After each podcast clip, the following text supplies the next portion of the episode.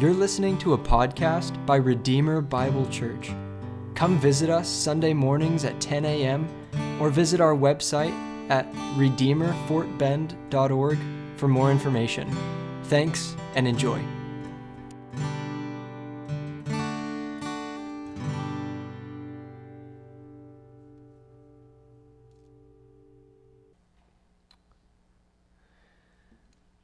Is my great privilege to stand before you. Uh, no person who opens the Word of God to preach from it takes this uh, privilege and responsibility lightly.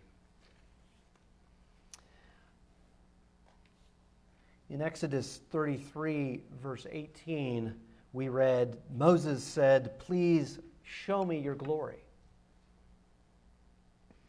If we put ourselves in Moses' shoes, or maybe sandals, don't know what his footgear was, but if we grasp what he's asking the Lord to do, we will see God's good character with good in its full meaning.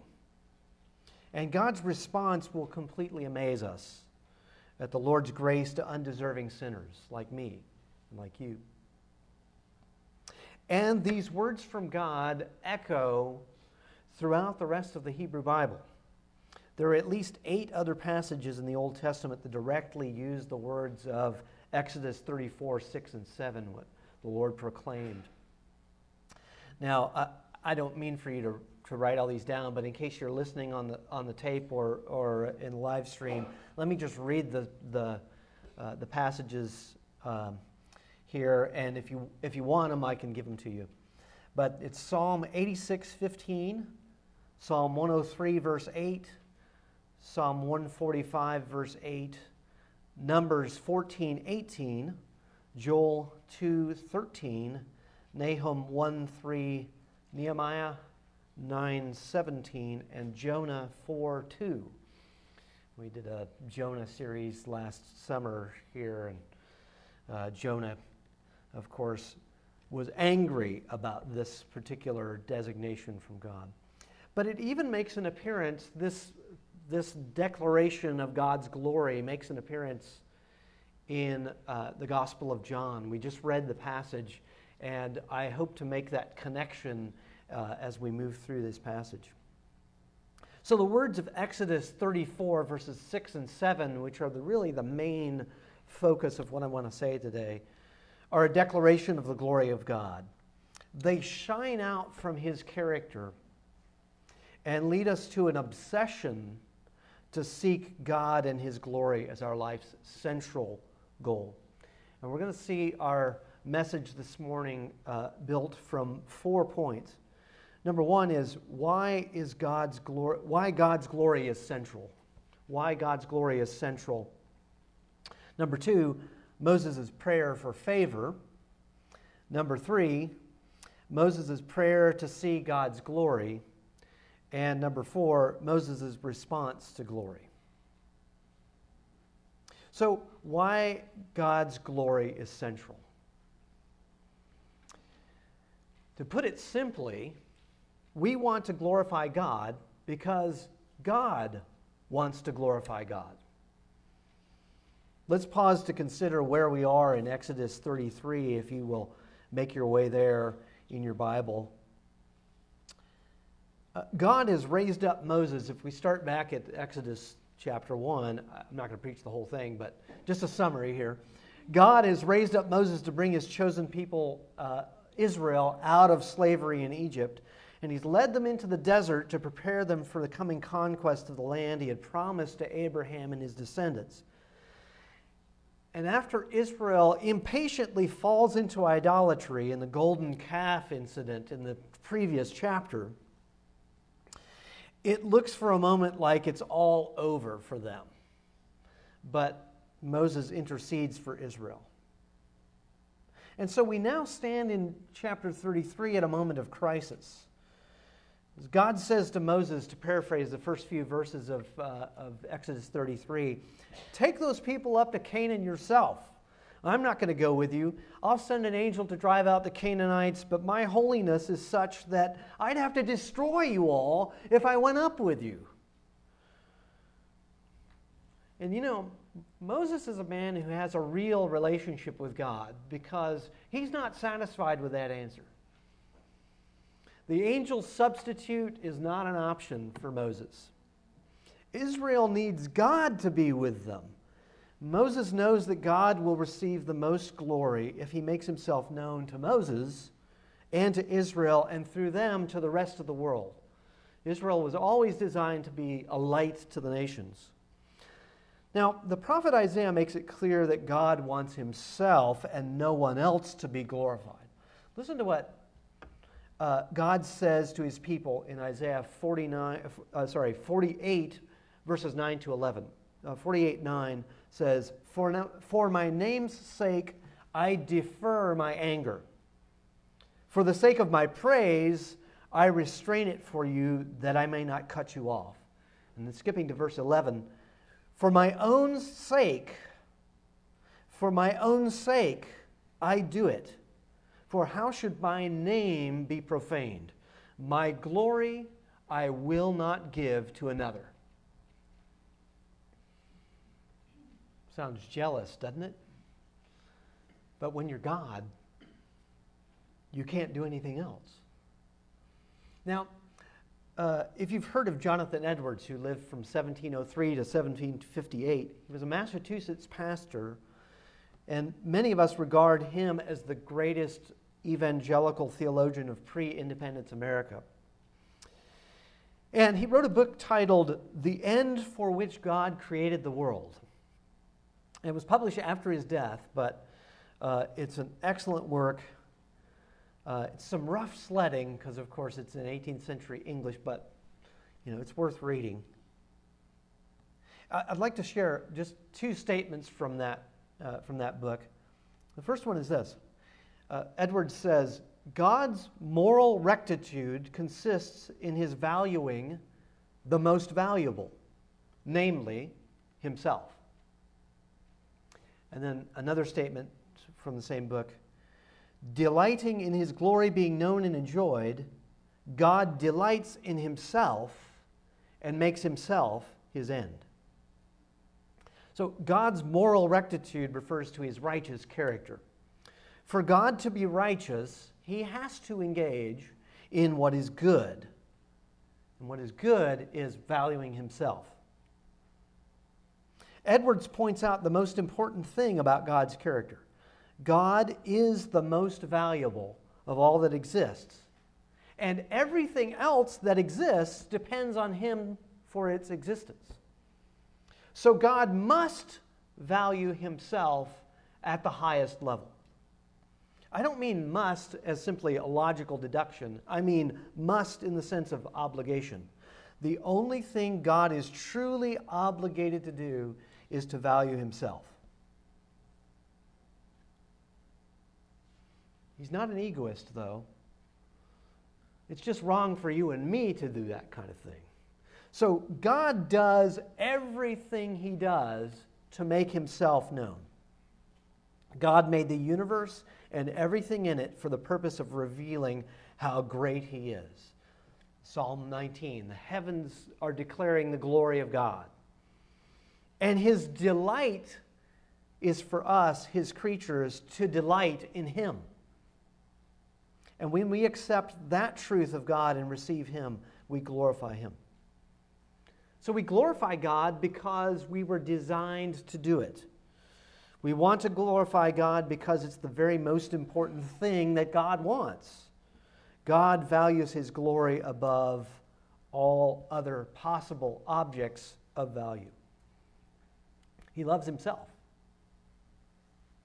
Now, the Apostle Paul says to Christians in Ephesians 5 1, therefore be imitators of God as beloved children.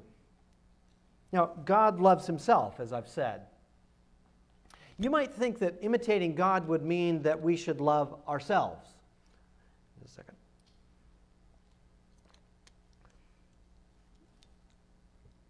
You might think that imitating God meant that we're supposed to love ourselves, right? But no, the, the truth of that, uh, of imitating God is completely different. As John Piper, a contemporary theologian who's influenced by Jonathan Edwards, points out, for a human being to imitate God means to imitate God's love of God. You with me there? If you want to imitate God, then imitate God's love of God. Meaning, for us, we must love God the way God loves God. Therefore, we are to love God with all our hearts and to value Him above our, even ourselves,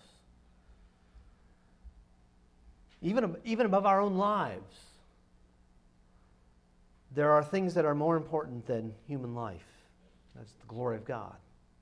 Let's look to Moses' example then to see how we as God's people are designed to glorify God. God gives favor to his people so that they can gain more favor, and in getting that favor, they magnify, they magnify God. This brings me to Moses' prayer for favor, and we can pick it up in uh, Exodus 33, verses 12 and 13. Now, we started our reading this morning at verse 18, but I want to back up to uh, verses 12 and 13 for a moment. Moses said to the Lord, See, you say to me, Bring up this people. But you have not let me know whom you will send with me. Yet you have said, I know you by name, and you have also found favor in my sight. Now, therefore, if I have found favor in your sight, please show me now your ways that I may know you in order to find favor in your sight. Consider, too, that this nation is your people. Did you notice how many times favor appears in those couple of verses? Uh, to find favor is an idiomatic Hebrew expression found all over the, all over the place in the Bible. Uh, but Moses has in mind something very specific when he asks God for favor. He wants God's revelation of himself. Moses finds himself in a crisis with a disobedient people in a desert. He does not, remarkably, ask for food or water or even shade. All of us would be asking for that, wouldn't we? Moses asks God for, and, and, keep in mind, this is a guy who knows God is going to give him what he asks for. What does he ask for? God Himself. Moses asks for God Himself. So, why does Moses think it's important to ask for favor? Well, it's because Moses defines favor as relationship with God rather than success or prosperity or anything else that we could define as favor from a human point of view. Uh, Moses just doesn't see it that way. Notice he says, Now therefore, if I have found favor in your sight, this is verse 13, please show me now your ways that I, that I may know you in order to find favor in your sight. Because Moses is a humble believer. In fact, he's the most humble person. Numbers 12:3 says that he's the most humble person. Uh, meek is the way the ESV puts it, but humble is, uh, uh, will work well enough. He knows that everything in life comes to us as a matter of grace. So he also believes it's important to ask for God's favor. And even more importantly, in this context in Exodus, Moses knows it's essential that God grant grace to Israel because if he did not, God's name would be brought into disrepute among the very nations in which God wants to be glorified. This reasoning by Moses comes out in another passage more clearly on another occasion when Moses says this. This is Numbers uh, 14, verses 15 and 16. He says, Now, if you kill this people as one man, the nations who have heard of your fame will say, It is because the Lord was not able to bring this people into the land that he swore to give to them, that he has killed them in the wilderness. Have you noticed the way God always approaches God on the basis of his word? What he said and what he's promised to do? I think we should too. See, Moses always asks God to protect his own glory and to fulfill his promises. Now, though there's more to it, Moses' prayer is essentially this Give me favor so that I will find favor in your sight. Pretty circular, right? He says, Show me your ways. Moses intensely wants to understand God's ways. That is, he wants God to show him more of God so that his relationship with God will grow. Notice he wants this revelation that I may know you. This word know appears several times in this passage too, and each time, each one of them has to do with a relationship. God knows Moses by name. Moses knows God. This people knows you. Now, Moses asks for this revelation not for himself alone, as though he wanted to have it for himself.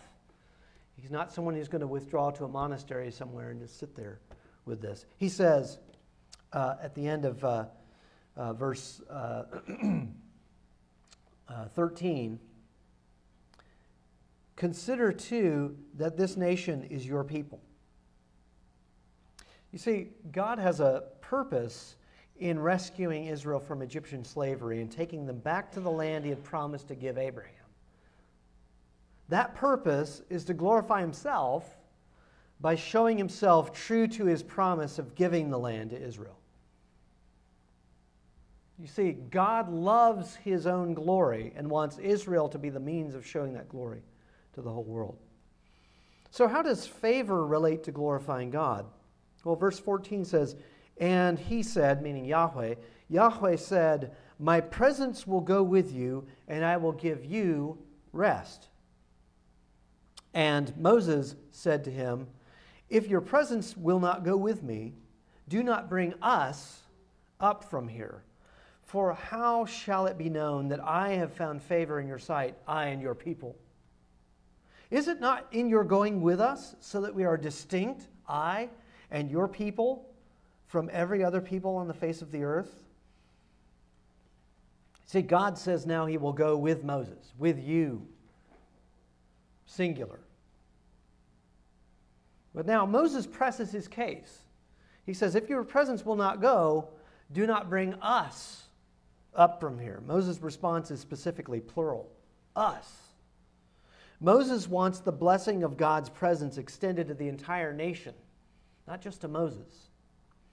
If God distinguishes this nation of Israel from all its neighbors by being specifically present among them, God will be honored. Notice what he says so that we are distinct. That means that people will see that what God has done in accordance with his character, his glory, and his promises, and they should want it too. The more people who come to love God's glory because of what he's done, the more God is glorified. So, how is God glorified? I wonder. God glorifies himself by the favor of his presence with his people. Moses glorifies God by wanting him and wanting to know him.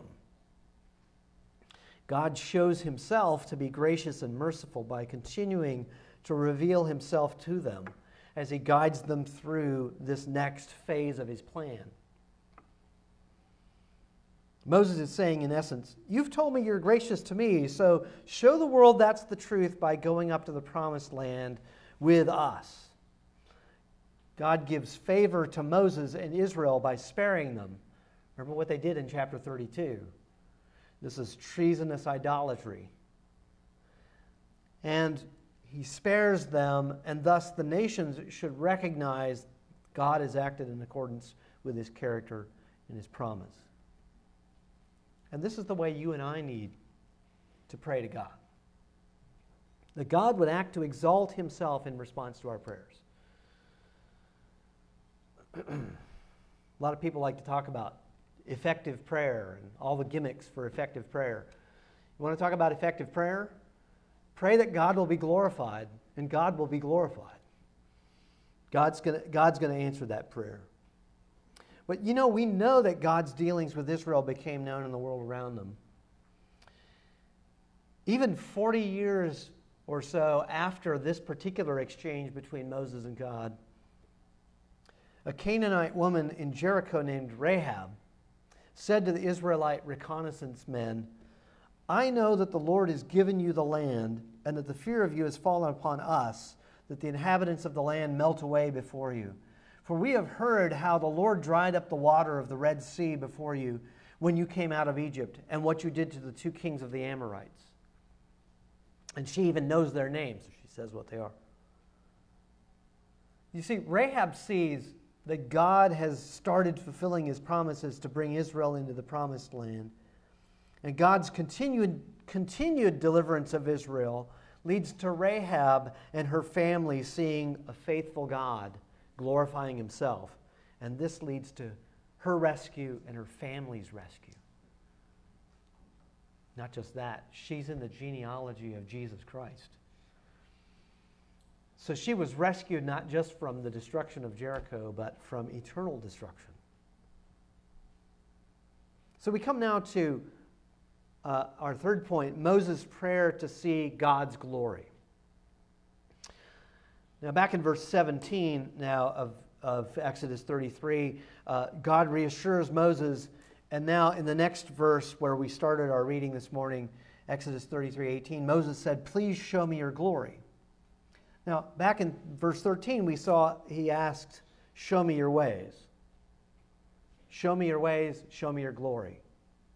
See, Moses is depending upon God to cause him to understand, for him to see and to know God in a deeper way.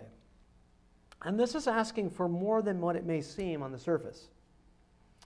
See, the Old Testament links three important ideas God's glory, God's holiness, and God's presence. Isaiah, in that famous throne room scene in heaven, sees the angels and he hears them saying, Holy, holy, holy is the Lord of hosts. The whole earth is full of his glory. Holy, holy, holy. Glory. And you say something three times, that's like the highest way of expressing something. Say, Holy, holy, holy. There it is. The, the earth is full of his glory. So Moses is asked to see his glory. But then God replies in uh, 33:20, Exodus 33:20, "You cannot see my face, for man shall not see me and live." Now, a Hebrew reader would have been seeing this word face all along in this passage. But because English doesn't word that, use that word this way, it's been translated presence. Back in uh, verses 14 and 15 again, He, Yahweh, said, My presence will go with you, is, My face will go with you, and I will give you rest. And he, Moses, said to him, If your face, your presence, if your face will not go with me, do not bring us up from here. See how Moses' face, his glory, his holiness are all linked. So God's glory, his holiness, and his presence are all necessary for God to be glorified as he manifests himself in history. See, God's presence is this key to people understanding who God is and how to relate to him. Now, if you back up just a moment to Exodus 33, uh, verses 7 to 11 for a moment, uh, I'm not going to comment on everything that's here, but I think that this is instructive. Verse 7 begins Now Moses used to take the tent, uh, his tent really, take the tent and pitch it outside the camp far from the camp, far off from the camp, and he called it the tent of meeting. And everyone who sought the Lord would go out to the tent of meeting, which was outside the camp.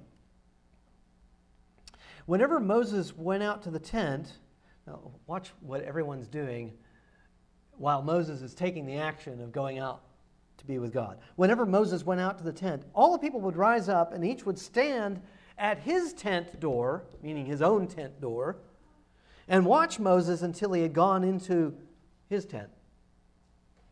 When Moses entered the tent, the pillar of cloud would descend and stand at the entrance of the tent, and the Lord would speak with Moses. And when all the people saw the pillar of the cloud standing at the entrance of the tent, all the people would rise up and worship, each at his tent door, his own tent door. Thus, the Lord used to speak with Moses face to face, as a man speaks to his friend. When Moses returned again into the camp, his assistant Joshua, the son of Nun, a young man, would not depart from the tent. Look at Moses' burning desire to be in God's presence. He wants to meet with God so much that he takes his tent, which, by the way, is not the same thing as the tabernacle. That comes later. Moses takes his tent and he pitches it outside the camp. Even, did you notice it said far off from the camp? And almost everyone else except Joshua just watches and doesn't join in. You find that strange? The very presence of God is in your midst in the camp, and you won't go out to, to meet with Him? Exodus 12, verse 37, sets the count of military age men at 600,000 men. And if you add in women and children, we could get a group as large as 2 to 3 million people. 2 million people here, and only two of them want to meet with God? God keeps answering Moses' requests, and, God, and Moses keeps taking extraordinary steps to get more of God. You see, you and I have a choice, too. We could be the one who looks a bit awkward by going outside the camp. Or we could be one of the millions who just watch from the sidelines and won't bother ourselves with troubling to find out more about God. Mm. Convicting, isn't it? Well, I'll move on. There's more to it. Go outside the camp. So, what happens in answer to his prayer to see God's glory? Well, first of all, verse 19 says, And he, God, said, I will make all my goodness pass before you, and, and will proclaim before you my name, the Lord. And I will be gracious to whom I will be gracious, and I will show mercy on whom I will show mercy. Notice, Moses asks in verse 18 for God's glory, and he receives in the reply, I'll show you my goodness. See how no one's ever seen God, right? We read that in, in the prologue to the Gospel of John, how you know who God is and how you see his glory is in his character. See, his goodness stands in parallel with my name, the Lord. I will proclaim before you my name, he says. He, but before that, he said, I will make all my goodness pass before you. His name is his reputation, his character. This, of course, in verse 19, is a preview of what the Lord will say more fully in the next chapter. This statement emphasizes how God is completely free to be gracious and merciful. I will be gracious upon whom I will be gracious, and I will be merciful upon whom I will be merciful. Now, how can God be merciful and gracious? Is it that he just looks the other way when his glory has been trampled on, has been offended by us? We've all sinned and fall short of the glory of God. You notice that? We, it's not See, Paul doesn't say in Romans 3:23, he doesn't say we fall short of the righteousness of God. He said we fall short of the glory of God. It's our sin that causes us to be separated from God and God can't just look the other way. So, well, there, that's, that's okay. Don't worry about it. No. Is it? That's what, that's what bothers Paul in chapter 4 of Romans, too. But God just can't look the other way. There has to be some sacrifice that will provide a shield from the wrath of God. In Romans 3:25, uh, the Apostle Paul puts it like this: Jesus Christ, whom God put forward as a propitiation by his blood to be received by faith. This was to show God's righteousness because in his divine forbearance he passed over former sins. Now, Paul uses this term propitiation. Just let me just say propitiation means uh, a sacrifice which causes God's just wrath to be satisfied. That's what propitiation means. Nobody uses the word propitiation anymore in everyday speech, right? Such a theological term. But what this means is we need to be saved from God Himself. we need to be saved from the wrath of God, and Jesus Christ interposes himself on our behalf and dies for our sins. And that's an invitation, of course, to all and anybody who might be listening who does not yet know God through Jesus Christ. Trust that what Jesus did on the cross is what it takes for you to be right with God. And you know, all of God's grace to everyone in history is possible because God was looking forward to what Jesus Christ would, would do and now has done in his sacrifice on the cross. You see, mercy withholds wrath, and grace gives blessing to undeserving sinners. We deserve God's wrath, God withholds it. We don't deserve anything that God gives us, but God gives it to us anyway, so he'll glorify himself. And he's free to do that in what Jesus did on the cross. That's very important to notice. And the entire sacrificial system of the Old Testament is pointing forward to what Jesus would do. Now, in Exodus 34, God proclaims before Moses his intentions for us as well. Let's go to Exodus 34, verses 5 to 7. The Lord descended in the cloud and stood with him there and proclaimed the name of Yahweh, the name of the Lord. This is that, that tetragrammaton, as it's called, YHWH. It's often printed as in small caps, the Lord. So he proclaimed the name of the Lord the Lord passed before him and proclaimed, The Lord, the Lord. And again, you repeat something, it's a matter of emphasis. It's like underlining. The Lord, a merciful and gracious God, or the merciful and gracious God. Uh, the way ESV says it, uh, a God merciful and gracious. Slow to anger, abounding in steadfast love and faithfulness keeping steadfast love for thousands, forgiving iniquity and transgression and sin, who will by no means clear the guilty, visiting the iniquity of the fathers on the children and the children's children to the third and the fourth generation. You see, in these words, we encounter a full description of God's character. And those are the words that I read you that list of passages, those eight passages that echo through the rest of the Old Testament.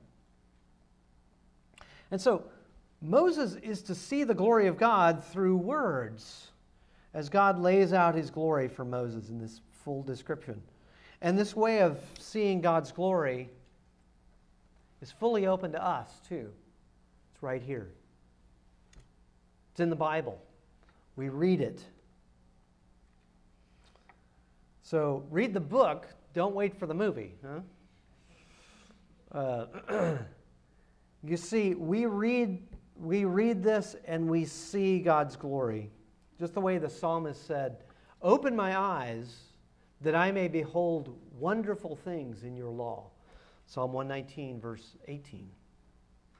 So, now we're going to focus on just a, a few of the phrases here in Yahweh's declaration. Uh, we saw this already that he is gracious and merciful. Uh, when God was previewing this statement for Moses, he already said that. But let's skip to abounding in steadfast love and faithfulness. Now, this word steadfast love uh, is a really interesting term, and it's just chock full of theological importance. Other English translations read loyal love or simply love. The NIV has that or faithfulness in the NASB. Uh, loyal love was from the Net Bible. And you may have heard this word before. It's the Hebrew word chesed. Okay? now, you might have to hold your hand up like this to, to say it correctly so that you won't uh, disturb your neighbor. But uh, it's the Hebrew word chesed. And it's such a rich and varied word that many scholars have written entire books on it. Uh, In fact, I, I, you know, you kind of look at the lists of dissertation topics. Uh, sometimes you, you, kind of roll your eyes. Another graduate student wants to write on a Chesed. Uh, uh, now, I, am just kind of saying that tongue in cheek, uh, but there's just so much to be said about this one word that that you could spend a, a lifetime just talking about this one word. It's a word that's often used in connection to God's covenants because it's always mentioned in terms of his being trustworthy to fulfill his promises. And uh, when, when people do chesed, they're being faithful to, they're being loyal to who God is, and oftentimes the covenants that he's made as well. So, so people can do chesed. It's not quite the same thing as when God does it, but uh, when, when people are acting in loyalty to God, that's what they're doing. And you know, in the Old Testament, this word chesed appears 33 times in connection with this next word, uh, truth, or let's see, uh, uh, what was it here in uh, 34 7, uh, sorry, 34 6. Uh, abounding in steadfast love, that's chesed, and faithfulness Okay, this word faithfulness in your ESV is a word that's often translated truth. And you get these two words, chesed and truth, and they, they go together. You expect them to go together because they, they appear 33 times together. So this pair is expected loving kindness and truth, or abounding in grace and truth. See, the word truth emphasizes the moral uprightness of God. And you remember we said the moral uprightness of God really consists in God being loyal to his character, in showing his glory. And this word truth is a quality of his character. And it flows nicely into the next verse uh, where God's justice is highlighted. But before we move to verse 7, I want to point out this connection. I started off by reading John uh, uh, 1 14 to 18. You remember John 1.14, a lot, a lot of people have this memorized. This is a great verse to memorize. And the Word became flesh and dwelt among us. That has the, the implication of pitching a tent. So there's some more of that going on too. And we have seen his glory. Glory is of the only Son from the Father. Now, here's the, here's the connection full of grace and truth. Those are our two terms that we just saw in Exodus 34 6. See, when the Hebrew Old Testament got translated into Greek starting around the third century BC, the Hebrew word chesed was often translated by the Greek word for grace. Not always, but very frequently. Sometimes uh, uh, translated, instead of the word grace, it's translated mercy. But John here says that Jesus is full of grace and truth. And he's just talked about pitching a tent and he's just talked about glory. So you see all the connections here. John is actually echoing the text that we're studying here from Exodus 34, verses 6 and 7. And John says that in Jesus we see the glory of God. So it's unmistakable here that Jesus is the fulfillment of Yahweh's word of revelation of his glory to Moses. Jesus is the embodiment of everything that God said he would do. Uh, and a lot of what he said he would do, he said through Moses. And here's Jesus comes on the scene and says, yeah, I'm, I'm the guy about whom Moses wrote. Notice in Exodus 34 7 now that he keeps steadfast love, that's our word chesed again, for thousands. Thousands of what? Well, you see at the end of the verse 7, it says third and fourth generation. Uh, the word generation actually isn't in the Hebrew text either. But the implication here is that it's thousands of generations. God keeps his loyal love, his chesed, his grace, his mercy for thousands of generations. Generations after generations of people who love him and do his commandments, who are in a right relationship with him. People who put their trust in Jesus are the only people who can be in a right relationship with God. When someone refuses to come to God through Jesus Christ, their sins are not covered by this propitiation, by Jesus' sacrificial death. And they cannot have a personal relationship with Him, not in a saving way. God must, and there it is again, must, obligation. God obligates Himself to be true to Himself.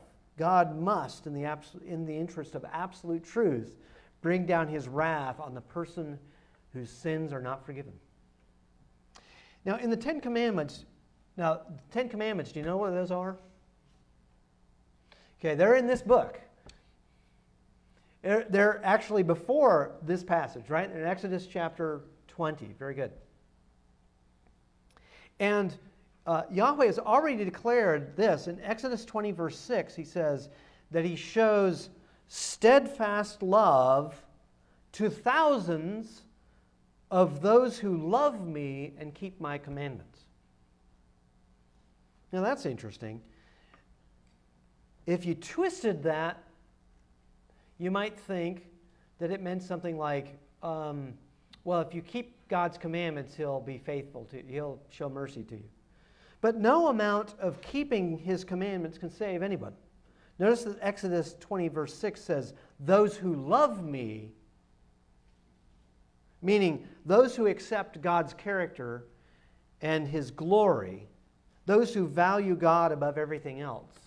Deuteronomy 6 4, it says, Hear, O Israel, the Lord Yahweh, the Lord is one. And you shall love Yahweh, the Lord, your God, with all your heart, with all your strength, with all your mind. So, keeping his commandments does not cause salvation. But obedience is an evidence of a right, right relationship with God. So those who love me, those who are rightly related to me, they love me, they love my glory, they love my character, and they do what I say. The way John 17 puts it, having a right relationship with God, eternal life is knowing God. So Exodus 20, verse 6 says, Steadfast love to thousands of those who love me but now, back in our text, let's take a moment to, say, to look at forgiving iniquity and transgression and sin. A lot of words for sin there. And, and that doesn't exhaust the Hebrew vocabulary for, uh, uh, for sin. But putting three words together like this is Moses' way of taking in the whole sweep of human sinfulness. I've got good news for you God forgives it all. Now, stop and let that sink in. God forgives iniquity, transgression, and sin. Oh, wow, what a burden is lifted from us. And how can he do it? Again, I, I always just have to keep coming back to the Apostle Paul never says that God does anything apart from what God does in Jesus Christ. So I just keep coming back to Romans 3:23. Jesus is this propitiation. He is what stands between us and the wrath of God. So God forgives all of it because of Jesus' sacrificial death on the cross. What great news. No matter what you've done, no matter what you've said or thought or uh, whatever it is, God forgives it in Christ. Now, that's the good news. The bad news is verse 7 continues. Even though God forgives human sin, he still remains faithful to his own justice. Yahweh says he will by no means clear the guilty, says verse 7. The word guilty here then refers to the unrepentant guilty. Remember, we already read those who love him and keep his commandments. But now consider the verse before that, Exodus 20, verse 5. He, he says, To the third and fourth generation, now this is an important qualifier, of those who hate me. See, you can either love God or you can hate him. And there's no in between. Okay? So it, uh, you either love God or you don't. It's a yes no thing. And if you don't love God, you hate Him. So when God says in Exodus 34 7 that He will not let the guilty go unpunished, He means in the context of Exodus, those who hate me. I'm not just reading my theology in here, right? I'm, I'm, I'm showing you this text in context. That is, those who reject God's glory and who want nothing to do with Him are showing by rejecting His glory that they hate Him. So God will by no means clear the guilty, visiting the iniquity of the fathers on the children and the children's children to the third and fourth generation.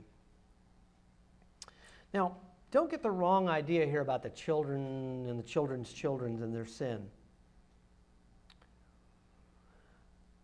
Uh, there's this strange thing going around about generational curses. Uh, and I don't think this text or any text that gets cited for it can really bear out that idea.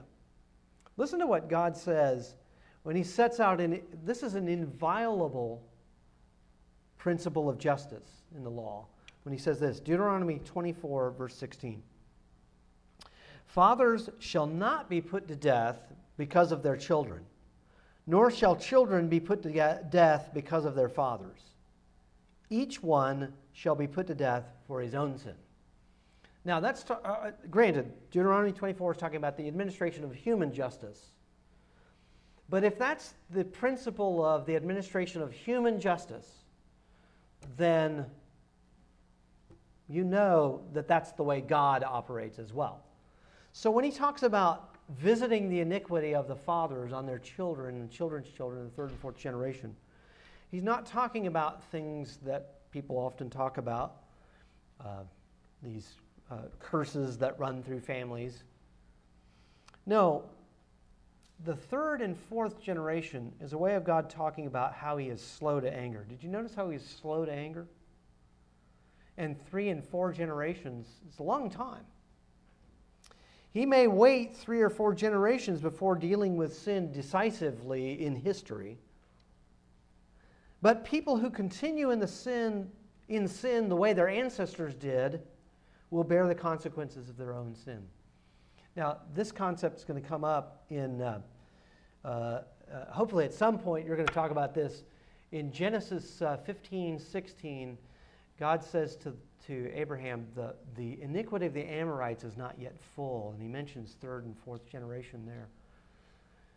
I think what God has specifically in mind when he declares this is he's talking about the Canaanite people who he's going to wipe out as, as he brings uh, judgment on them.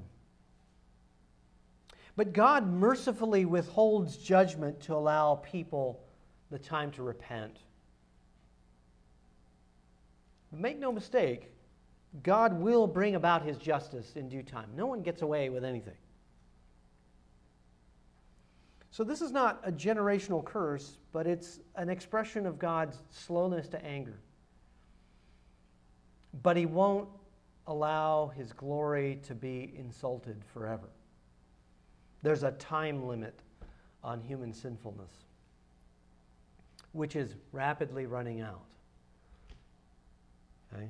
One day it's going to happen, just like it happened with the flood.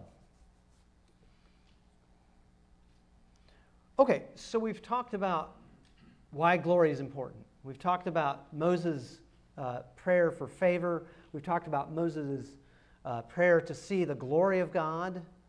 So, favor is, is, is uh, specified in the revelation of the glory of God. Now, let's talk about Moses' response to glory. This revelation of God's marvelous glory, this full description of who God is needs a response. And we see Moses as a pattern for us. To put it simply, the proper response to God's revelation of himself, proper response to God's glory is worship. The Apostle Paul makes this point too. Ephesians 1 6 says that everything God has done for us in Christ is, to quote Ephesians 1 6, to the praise of his glorious grace, which he, with which he has blessed us in the beloved. You could even say that his glory is his grace in that particular verse. That is, this grace he has poured out on us is his glory revealed to and in us. And so uh, in Exodus 33, 34, uh, verse 8, it says, And Moses hurried to bow down sorry, and Moses hurried to bow low toward the ground and worship. Then he said, If in any way I have found favor in your sight, Lord, please may the Lord go along in our midst, even though the people are so obstinate, and pardon our wrongdoing and our sin, and take us as your own possession. So the response to glory is this. Moses' reaction to this revelation is I've got four words to describe it here reverent, humble, confident, and repentant. First of all, it's reverent. He worshiped. This is the proper response to the glory of God. He bowed down. Now, it's humble as well. Moses recognizes that God really owes us nothing. Do you notice how he says, he's, God's already told him, uh, You found favor in my sight. I know you by name. But yet, Moses still, in his worship, says, If I've found favor in any way. See, God owes us nothing. And even though God knows him by name, God, Moses does not act as though he were entitled to anything. Now, interestingly enough, in the midst of this humility, we also have his response is confident. Those go together, actually. When you know the truth, you can stand confidently before a holy God, knowing that you have been forgiven your iniquity, transgression, and sin. This confidence he has is asking in confidence that God loves his glory and wants to magnify it. He asks for God to glorify himself by fulfilling his promise to use them as a special people to represent him in the world. Did you notice how he said that? Uh, take us for your inheritance or your special possession. So he wants to see God fulfill his promise to use Israel as his representatives in the world. And there's one more thing about Moses' reaction it's repentant. Do you notice that? Once we see how great God's glory is and how far we have fallen from it, we see our need to ask His favor to cleanse us. He says, uh, Pardon our iniquity and our sin. So, how does all of this change how we respond to God's glory? Well, as we follow Moses' example, a few points in our prayer and thought life can make a start. First of all, ask to have more of God. Ask to have more of God, to see His glory in His Word, and to have His actions glorify Himself in the world. You can have confidence that God's going to answer that prayer. Secondly, Pursue fully knowing God, even if it means taking the risk of going outside the camp. The rest of the world may misunderstand you or ridicule you, but those who seek God's glory know that it's a privilege to suffer reproach for his honor. Read Hebrews 13, verses 12 and 13, where the, the author of Hebrews invites us to go outside the camp. Because God gets the glory, we get the reward. And God's glorified in us receiving the reward. Now, thirdly, view God's favor in a new way. Don't think of it as just prosperity or success for whatever endeavor you want. God's favor is giving us Himself so that we can know Him more and experience the favor of knowing Him. All of this is so that we can give him the credit for what he's done. It's a, it's a, um, it's a circular system. God gives us favor, we glorify him. He gives us more favor, we glorify him. And God is maximizing his glory in the world. And fourthly, and lastly, take confidence in your prayer. This is assuming, of course, you're rightly related to Him, that you've come to, to faith in Christ. But God answers Moses' prayers because they're for His glory. God will always honor prayers for His glory and prayers to see His glory. Ask God to display Himself and His greatness, and then stand back and watch Him act.